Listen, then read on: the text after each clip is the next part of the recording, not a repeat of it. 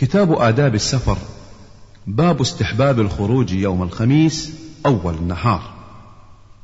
عن كعب بن مالك رضي الله عنه أن النبي صلى الله عليه وسلم خرج في غزوة تبوك يوم الخميس وكان يحب أن يخرج يوم الخميس متفق عليه. وفي رواية في الصحيحين لقلما كان رسول الله صلى الله عليه وسلم يخرج إلا في يوم الخميس. وعن صخر بن وداعة الغامدي الصحابي رضي الله عنه أن رسول الله صلى الله عليه وسلم قال اللهم بارك لأمتي في بكورها وكان إذا بعث سرية أو جيشا بعثهم من أول النهار وكان صخر تاجرا فكان يبعث تجارته أول النهار فأثرى وكثر ماله. رواه أبو داود والترمذي وقال حديث حسن. باب استحباب طلب الرفقة وتأميرهم على أنفسهم واحدا يطيعونه. عن ابن عمر رضي الله عنهما قال قال رسول الله صلى الله عليه وسلم لو أن الناس يعلمون من الوحدة ما أعلم ما سار راكب بليل وحده. رواه البخاري. وعن عمرو بن شعيب عن أبيه عن جده رضي الله عنه قال قال رسول الله صلى الله عليه وسلم الراكب شيطان والراكبان شيطانان والثلاثة ركب. رواه أبو داود والترمذي والنسائي. بأسانيد صحيحة وقال الترمذي حديث حسن. وعن أبي سعيد وأبي هريرة رضي الله عنهما قال قال رسول الله صلى الله عليه وسلم إذا خرج ثلاثة في سفر فليؤمروا أحدهم. حديث حسن. رواه أبو داود بإسناد حسن. وعن ابن عباس رضي الله عنهما عن النبي صلى الله عليه وسلم قال خير الصحابة أربعة وخير السرايا أربعمائة وخير الجيوش أربعة آلاف ولن يغلب اثنا عشر ألفا من قلة. رواه أبو داود والترمذي وقال حديث حسن. باب آداب السير والنزول والمبيت والنوم في السفر واستحباب السرى والرفق بالدواب ومراعاة مصلحتها وأمر من قصر في حقها بالقيام بحقها وجواز الإرداف على الدابة إذا كانت تطيق ذلك. وعن أبي هريرة رضي الله عنه قال قال رسول الله صلى الله عليه وسلم إذا سافرتم في الخصب فأعطوا الإبل حظها من الأرض وإذا سافرتم في الجدب فأسرعوا عليها السير وبادروا بها نقيها وإذا عرستم فاجتنبوا الطريق فإنها طرق الدواب ومأوى الهوام بالليل رواه مسلم. معنى أعطوا الإبل حظها من الأرض أي ارفقوا بها في السير لترعى في حال سيرها وقوله نقيها أي المخ معناه أسرعوا بها حتى تصلوا المقصد قبل أن يذهب مخها من ضنك السير. والتعريس النزول في الليل. وعن أبي قتادة رضي الله عنه قال كان رسول الله صلى الله عليه وسلم إذا كان في سفر فعرس بليل اضطجع على يمينه وإذا عرس قبيل الصبح نصب ذراعه ووضع رأسه على كفه. رواه مسلم. قال العلماء إنما نصب ذراعه لئلا يستغرق في النوم فتفوت صلاة الصبح عن وقتها أو عن أول وقتها. وعن أنس رضي الله عنه قال قال رسول الله صلى الله عليه وسلم عليكم بالدلجة فإن الأرض تطوى بالليل. رواه أبو داود بإسناد حسن. والدلجة السير في الليل. وعن أبي ثعلبة الخشني رضي الله عنه قال كان الناس إذا نزلوا منزلا تفرقوا في الشعاب والأودية. فقال رسول الله صلى الله عليه وسلم إن تفرقكم في هذه الشعاب والأودية إنما ذلكم من الشيطان. فلم ينزلوا بعد ذلك منزلا إلا انضم بعضهم إلى بعض. رواه أبو داود بإسناد حسن.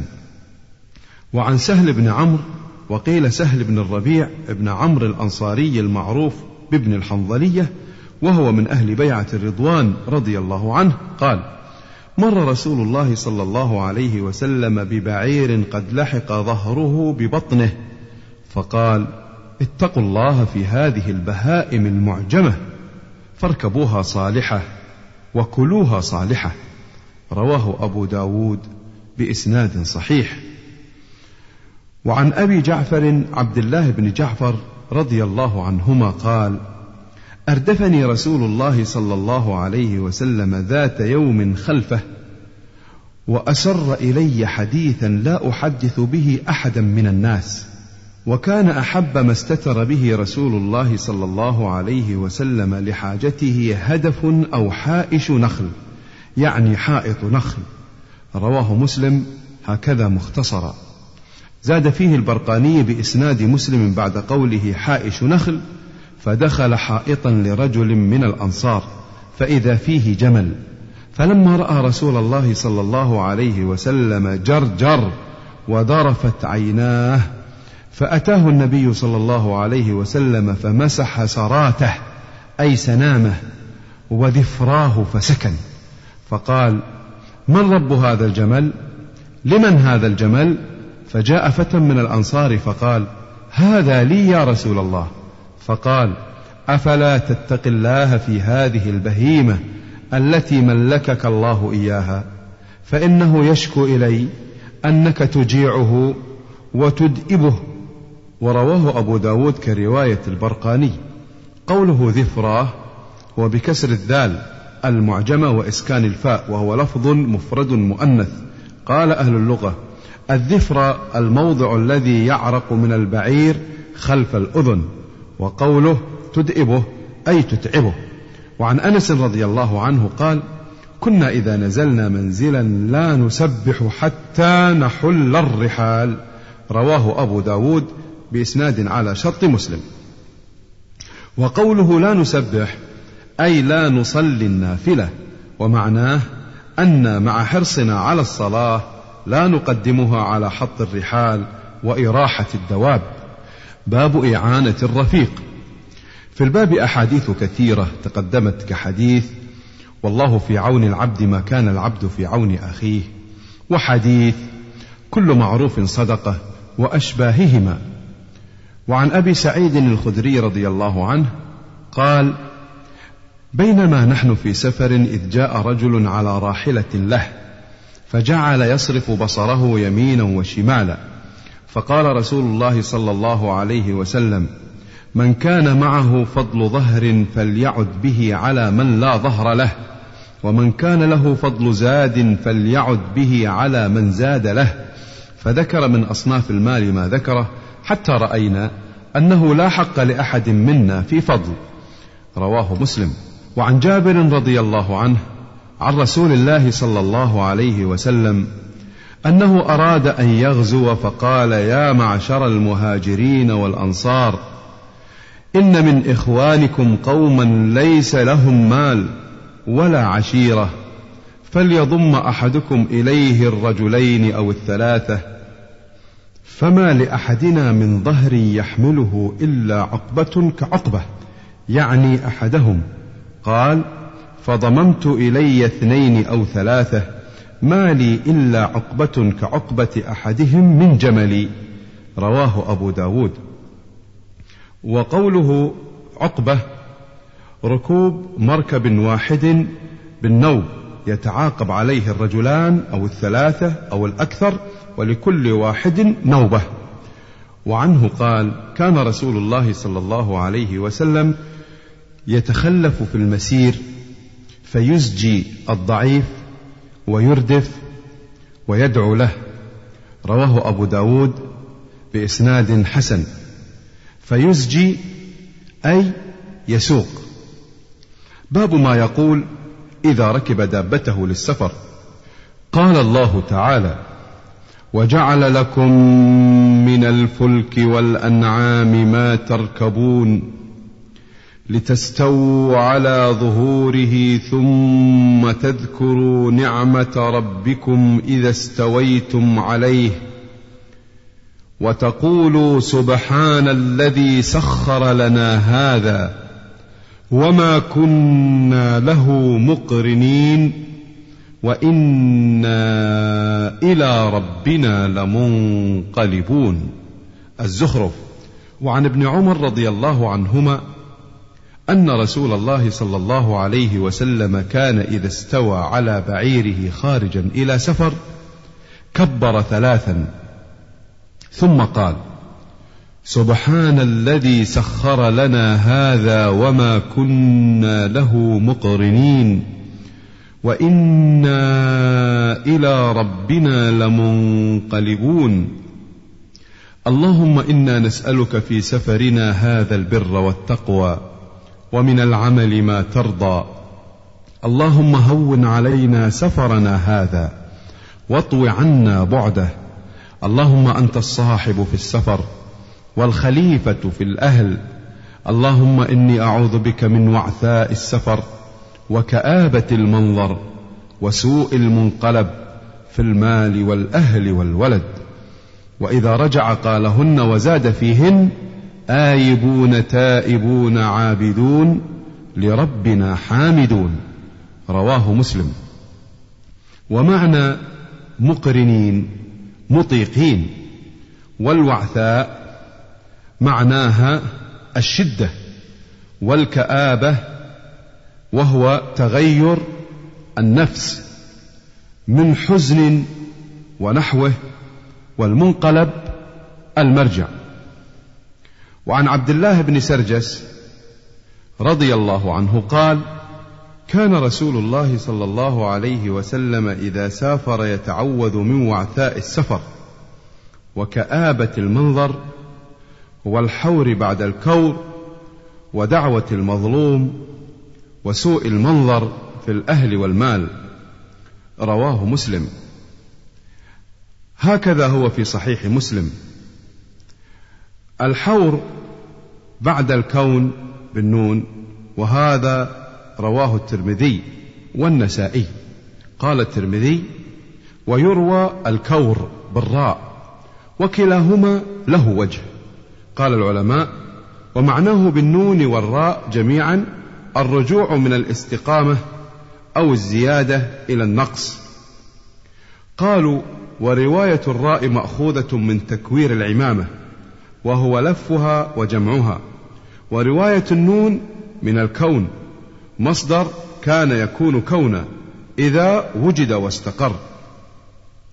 وعن علي بن ربيعة قال شهدت علي بن أبي طالب رضي الله عنه أتى بدابة ليركبها فلما وضع رجله في الركاب قال بسم الله.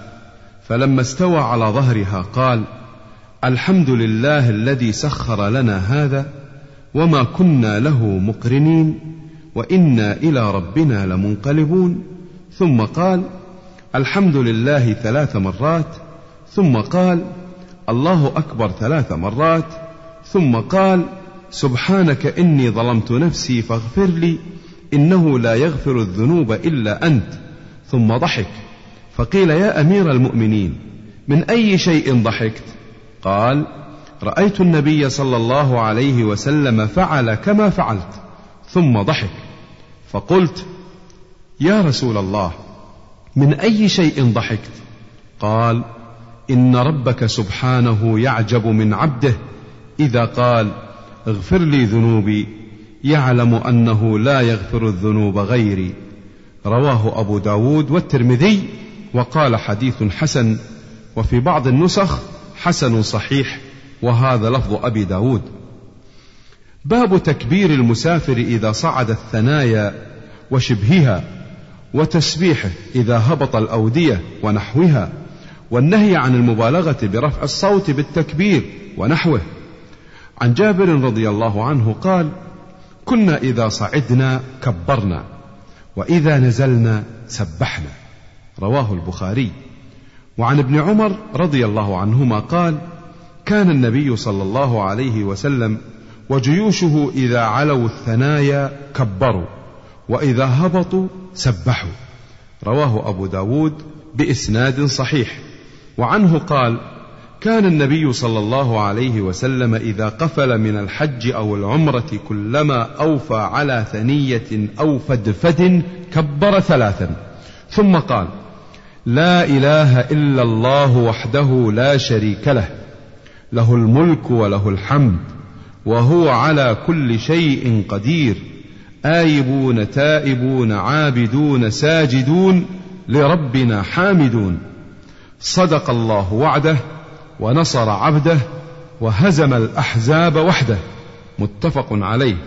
وفي رواية لمسلم إذا قفل من الجيوش أو السرايا أو الحج أو العمرة قوله أوفى أي ارتفع وقوله فدفد هو بفتح الفاءين بينهما دال مهملة ساكنة وآخره دال أخرى وهو الغليظ المرتفع من الأرض.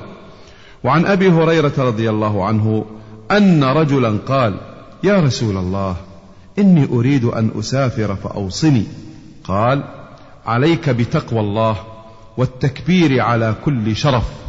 فلما ولى الرجل قال اللهم اطوي له البعد وهون عليه السفر. رواه الترمذي وقال حديث حسن. وعن أبي موسى الأشعري رضي الله عنه قال كنا مع النبي صلى الله عليه وسلم في سفر فكنا إذا أشرفنا على واد هللنا وكبرنا وارتفعت أصواتنا. فقال النبي صلى الله عليه وسلم يا أيها الناس أربعوا على أنفسكم فإنكم لا تدعون أصم ولا غائبا. إنه معكم إنه سميع قريب. متفق عليه. أربعوا أي ارفقوا بأنفسكم. باب استحباب الدعاء في السفر. عن أبي هريرة رضي الله عنه قال قال رسول الله صلى الله عليه وسلم ثلاث دعوات مستجابات لا شك فيهن دعوة المظلوم ودعوة المسافر ودعوة الوالد على ولده. رواه أبو داود والترمذي وقال حديث حسن. وليس في رواية أبي داود على ولده. باب ما يدعو به إذا خاف ناسا أو غيرهم. عن أبي موسى الأشعري رضي الله عنه أن رسول الله صلى الله عليه وسلم كان إذا خاف قوما قال اللهم إنا نجعلك في نحورهم ونعوذ بك من شرورهم. رواه أبو داود والنسائي بإسناد صحيح. باب ما يقول إذا نزل منزلا عن خولة بنت حكيم رضي الله عنها قالت سمعت رسول الله صلى الله عليه وسلم يقول من نزل منزلا ثم قال أعوذ بكلمات الله التامات من شر ما خلق لم يضره شيء حتى يرتحل من منزله ذلك. رواه مسلم.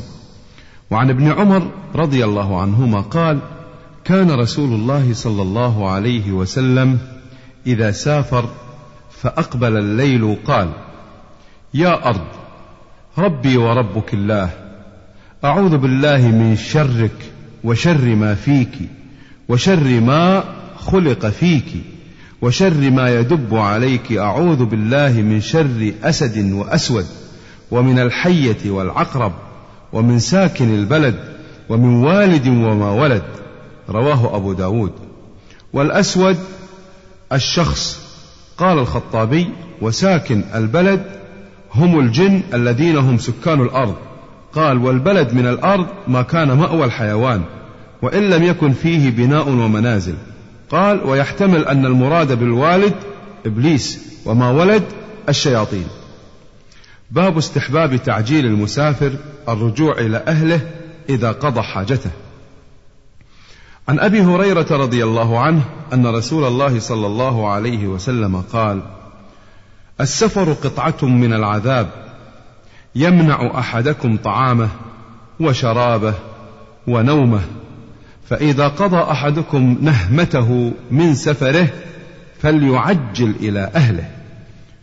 متفق عليه نهمته مقصودة. باب استحباب القدوم على أهله نهارا وكراهته في الليل لغير حاجة. عن جابر رضي الله عنه أن رسول الله صلى الله عليه وسلم قال إذا طال أحدكم الغيبة فلا يطرقن أهله ليلا. وفي رواية أن رسول الله صلى الله عليه وسلم نهى أن يطرق الرجل أهله ليلا متفق عليه. وعن أنس رضي الله عنه قال كان رسول الله صلى الله عليه وسلم لا يطرق أهله ليلا. وكان يأتيهم غدوة أو عشية. متفق عليه. الطروق المجيء في الليل. باب ما يقوله إذا رجع وإذا رأى بلدته. فيه حديث ابن عمر السابق في باب تكبير المسافر إذا صعد الثنايا. وعن أنس رضي الله عنه قال أقبلنا مع النبي صلى الله عليه وسلم حتى إذا كنا بظهر المدينة قال آيبون تائبون عابدون لربنا حامدون. فلم يزل يقول ذلك حتى قدمنا المدينة. رواه مسلم. باب استحباب ابتداء القادم بالمسجد الذي في جواره وصلاته فيه ركعتين. عن كعب بن مالك رضي الله عنه أن رسول الله صلى الله عليه وسلم كان إذا قدم من سفر بدأ بالمسجد فركع فيه ركعتين. متفق عليه. باب تحريم سفر المرأة وحدها. عن أبي هريرة رضي الله عنه قال قال رسول الله صلى الله عليه وسلم لا يحل لامرأة تؤمن بالله واليوم الآخر تسافر مسيرة يوم وليلة إلا مع ذي محرم عليها. متفق عليه. وعن ابن عباس رضي الله عنهما أنه سمع النبي صلى الله عليه وسلم يقول لا يخلون رجل بامرأة إلا ومعها ذو محرم ولا تسافر المرأة إلا مع ذي محرم. فقال له رجل يا رسول الله إن امرأتي خرجت حاجة وإني اكتتبت في غزوة كذا وكذا. قال انطلق فحج مع امرأتك. متفق عليه.